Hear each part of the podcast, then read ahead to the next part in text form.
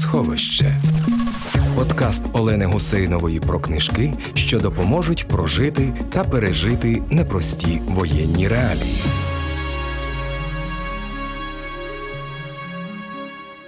Вітаю! Мене звати Олена Гусейнова, і ми, друзі, зараз з вами будемо говорити про книжки. Сьогодні я хочу, щоб ми з вами відкрили для себе те, що насправді відкривали всі ці півроку з лютого починаючи. Ми відкрили для себе українські міста і українські регіони, і по-новому почали сприймати Миколаїв і Миколаївщину. І в мене в гостях Тарас Кремень.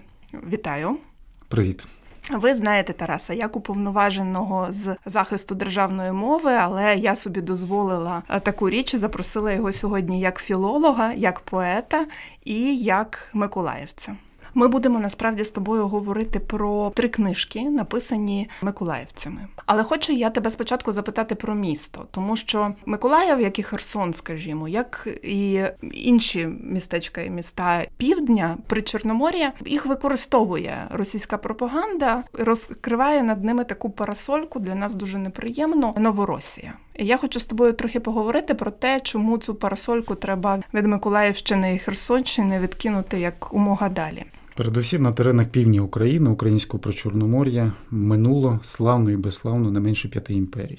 І я радію з того, що мені пощастило народитися на берегах вічної річки Гіпаніса, де з'явилася поетична форма, поетичний жанр діатриби, де свого часу бував Геродот, і ці місця завжди були залюдненими. Не варто зараз гуртати сторінки давньої історії, але 14-й рік як е, і для багатьох громадян України, для мене розпочався в кабінеті голови Миколаївської обласної ради. Я був перший е, в Україні переобраний голова Миколаївської обласної ради, який зустрівся з міфологемою Новоросії.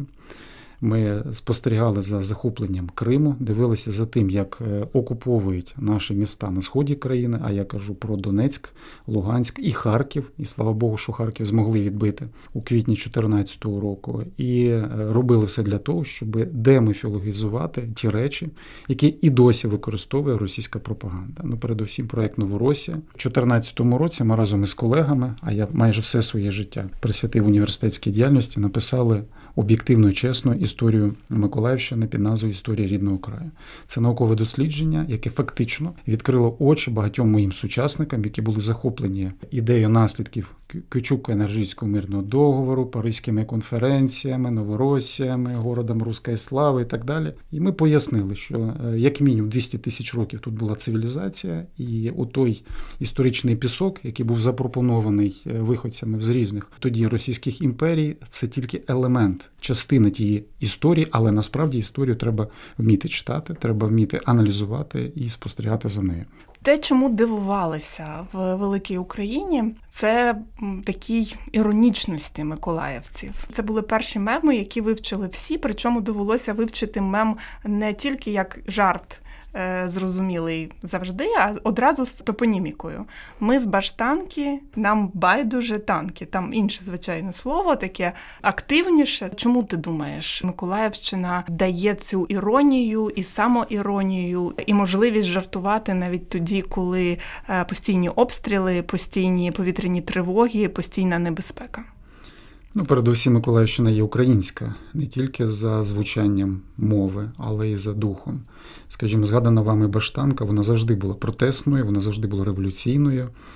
А в голодні роки 32-33 роки село Піски Баштанського району було навіть занесено на чорну дошку через те, що селяни були проти вилучення у них зерна. І пригадайте протести у Первомайську, 132-й округ, 12-й рік, коли люди вийшли і виступили тоді проти міліції, яка фактично викрадала бюлетені за одного з народних депутатів. Я був одним із учасників того протесту Первомайського. Не забуваємо про події в Радівці, Криве озеро. Хто мешканці в Радівки Криве озеро? Депортована після спецоперації Вісла українці Західної України, які знали, що таке обшуки, що таке російський солдат, що таке гвалт, що таке вбивство, що таке НКВС та інші родзинки, назву їх в лапках е, радянської тоталітарної системи. Тому, власне, південь України він ніколи не був спокійний, але південь України треба зрозуміти. Але для того там треба трошки пожити. Тому, коли з'явилися такі е, меми із Баштанки, а хотів би нагадати, що і 14-й рік був дуже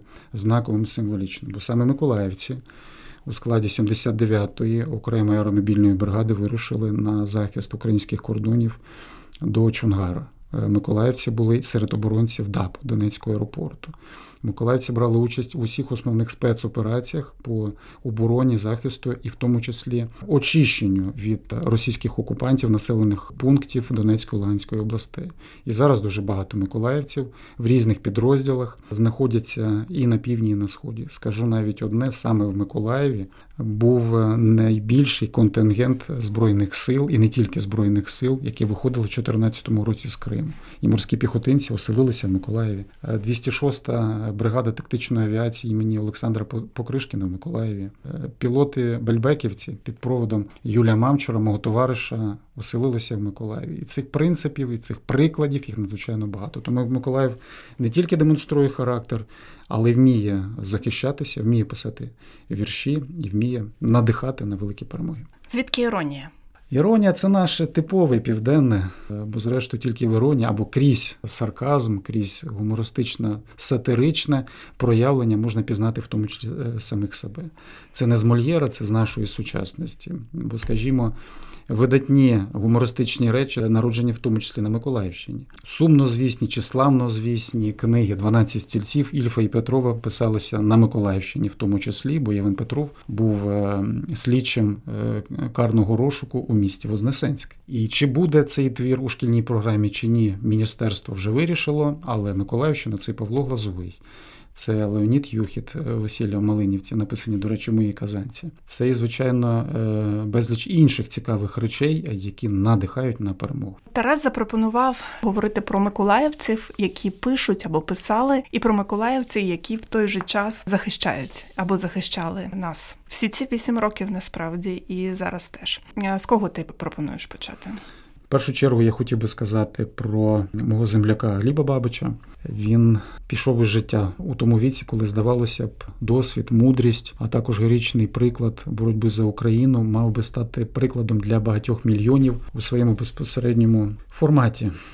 Він народився у сім'ї відомого українського історика суднобудування і кораблебудування, головного інженера Чорноморського суднобудівного заводу Валерія Васильовича Бабіч. Валерій Бабіч чи не єдиний, хто написав всю історію українських авіаносів, які були побудовані в Миколаєві. До речі, славнозвісний, сумнозвісний крейсер Москва. Він побудований був у Миколаєві, і саме Миколаївці знали, коли поцілили в нього, знаючи, куди треба поцілити. Тому Гліб Бабич, е, Гліб Валерійович – це людина високого слова, професійний музикант, талановитий поет, поет-пісняр, який пішовши добровольцем на фронт, бравши участь у всіх найвідоміших е, спеціальних операціях, він залишив по собі блискуче, як на мене, тексти. Вони написані різними мовами, в тому числі і російською, і українською. І частина з цих текстів покладена на музику. І я висловлюю повагу тим, хто використовує його слова у своєму виконанні. Серед таких це відомий гурт Козак Сістем. Не менше десятка пісень стали хітами. І одна з таких пісня Мольфар, яка зараз лунає на всіх радіостанціях, провідних телеканалах не тільки України. І цей текст справді заслуговує на те, щоб його використовувати якомога ширше в різних середовищах. Це не пісня на військову тематику, це глибокий філософський текст, дивовижна річ, яку можна демонструвати як голос України часів е, російської окупації, часів російської війни. Тут і про нас, і про батьків, і про землю, і про історію, і про сіль, і про величезні втрати, які зазнає український народ. Чи були у Гліба книжки? Гліб встиг видати свою книгу незадовго до своєї смерті. Книга віршів та пісень це його перша єдина двомовна збірка. У його вірші Непокінь, який заспівав козак Сістем, є такі слова: Непокінь, дай мені сили, бо життя моє. То мій кінь з чорними крильми десь із неба п'є. Я зичу доброї пам'яті про великого Гліба Бабича, людини високого польоту, глибоко обдарованого, талановитого, прекрасного захисника і поета. Ми зараз з тобою будемо говорити про Олександра Терещенка, колишнього заступника міністра Міністерства у справах ветеранів, кіборга, захисника Донецького аеропорту. Ми, до речі, разом із ним закінчили один той самий університет. Тоді це називався Миколаївський державний пединститут. Тільки я закінчив філологічний факультет, а він закінчив історичний. Власне, цей університет було зруйновано місяць тому російськими ракетами. Наш головний корпус, корпус номер 1 де пройшли мої кращі роки студентського навчання. Олександр Терещенко працював на студіях незалежного українського телебачення. Він був серед співзасновників тоді відомого телеканалу Ністеве, якому передавала 22 студія.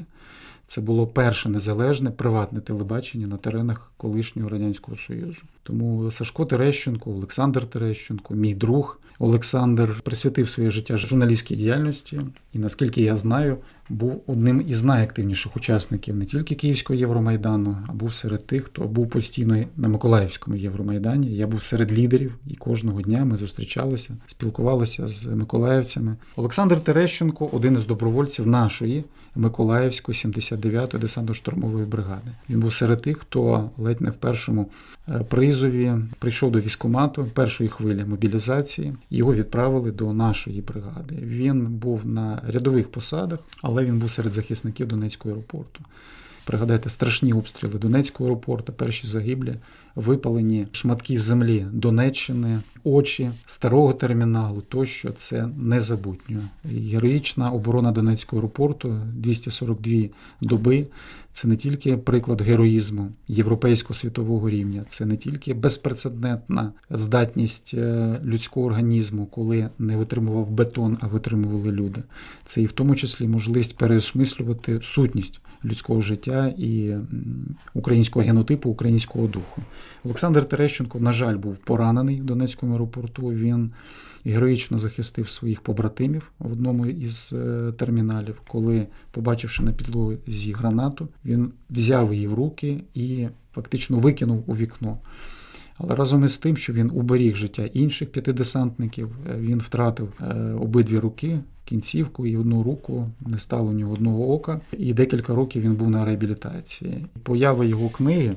Е, яка була презентована в 19-му році життя після 16.30. 16.30 це умовна назва часу, коли він отримав це поранення. Це про поділ його життя на дві частини: спокійне життя е, спогадами про дитинство, про батька, про його мрії, про сподівання, про те, як він хотів стати військовим, про те, як він колись стане батьком, як буде ставати як громадянин. І, власне, період, коли він став героєм, коли він став справжнім чоловіком, захисником, життя якого насправді залежало від багатьох факторів і від героїчних лікарів, і від волонтерів, які сприяли його реабілітації за кордоном. Ну і звичайно від того середовища, від тієї країни, від того міста, заради якого він зазнав таких величезних втрат. Тому його книга Життя після 30», яка зараз буде перевидана у другій реакції. Це книга про всіх нас, ця книга про Миколаїв, ця книга про наших земляків про все те, що насправді робить нас сильними.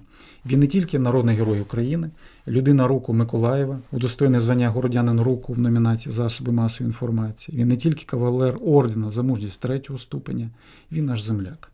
Він був не тільки міністром, е, заступником міністра е, ветеранів України, він був заступником начальника Академії патрульної поліції у місті Києві. Він був керівником обласної організації асоціації учасників та інвалідів. АТО, крім всього іншого, він зараз має дуже потужну е, громадську позицію.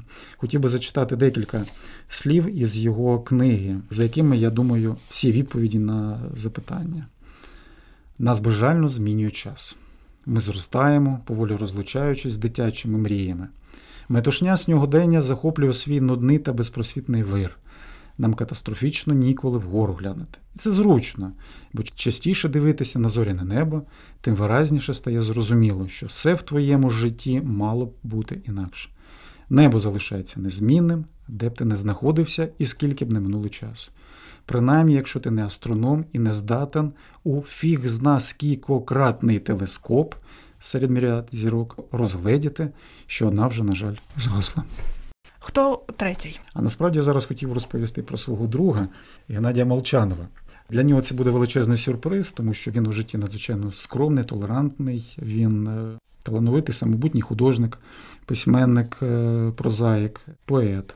І зараз він у своїй майстерні, яка неподалік від Миколаєва, звідки видно не тільки обстріли Миколаєва, але долунає відгумін з часів, коли він був у 15-му році добровольцем у віці 54 років у 93-й окремій механізованій бригаді, яка стояла в селищі Піски Донецької області.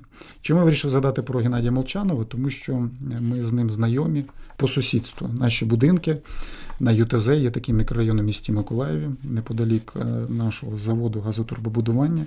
Ми зустрічалися з ним вранці. Він товаришував з моїм батьком.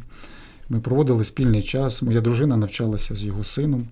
І це переплетення наших історій, біографій посилилося під час Миколаївського Євромайдану, і особливо в ті часи, коли в 2014 році ми формували добровольчі загони для захисту української територіальної цілісності.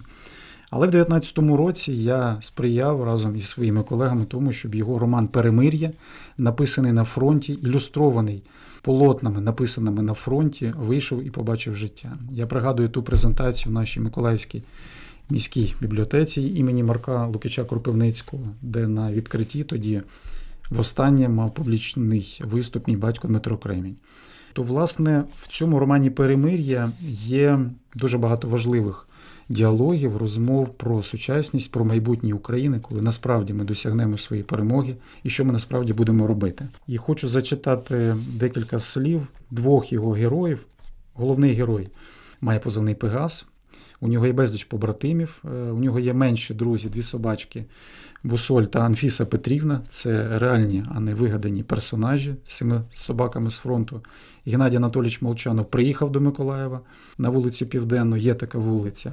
І зрештою там є такі слова. Один із його побратимів на прізвисько Еверест так казав про свою Україну.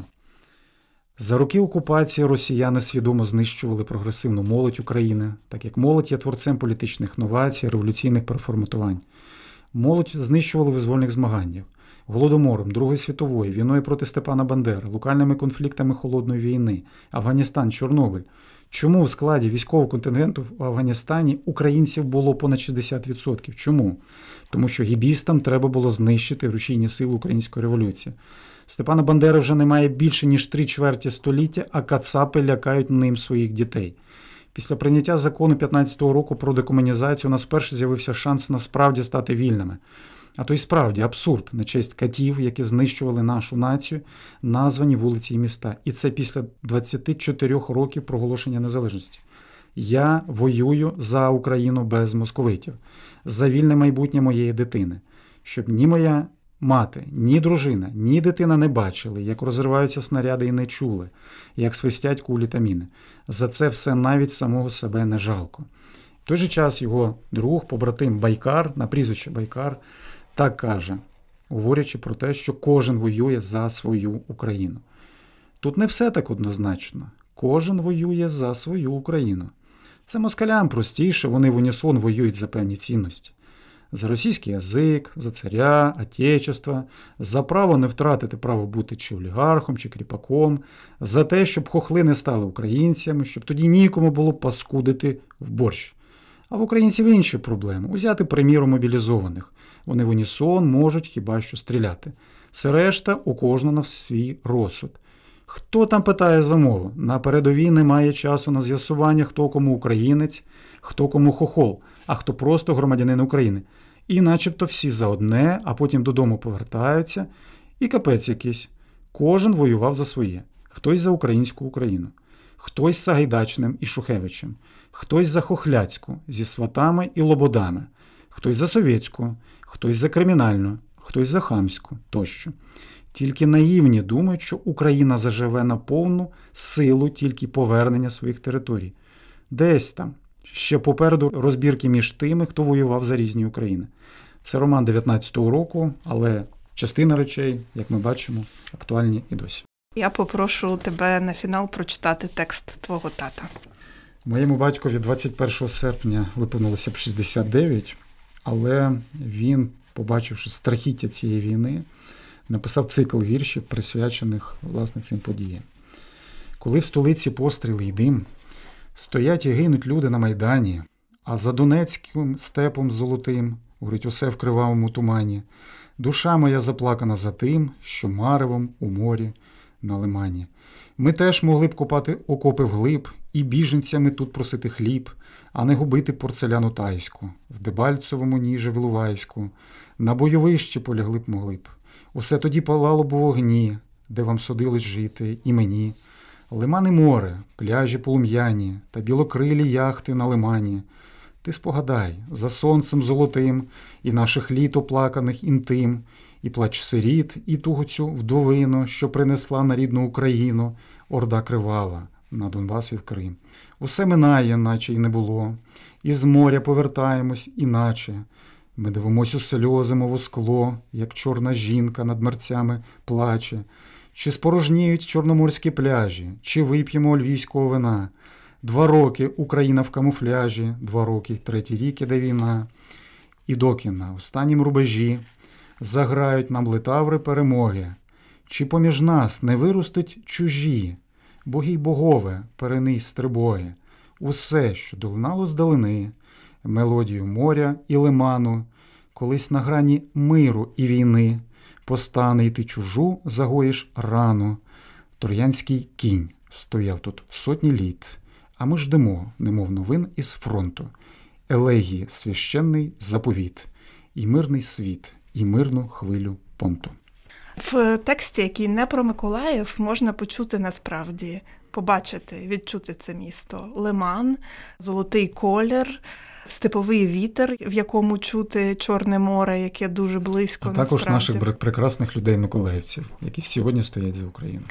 Тарас Кремень сьогодні в моєму ефірі як філолог-поет, син поета, як миколаєвець, як людина, яка радить нам з вами друзі, письменників, які народилися в Миколаєві. Давайте тепер пам'ятати, що Миколаїв це теж місто, яке великою мірою спричинилося до того, як ми пишемо і як ми говоримо. Дмитро Кремінь, Микола Вінграновський, і це тільки початок можна згадувати дуже багатьох українських поетів, які вплинули на те, яким віршем ми тепер пишемо і говоримо. Читайте книжки, плануйте собі віртуальні і реальні подорожі в Миколаєві і інші українські міста. Тримайте кулаки за Снігирівку. Вона має бути українська. Там нас дуже чекають. І вірте в Збройні Сили України.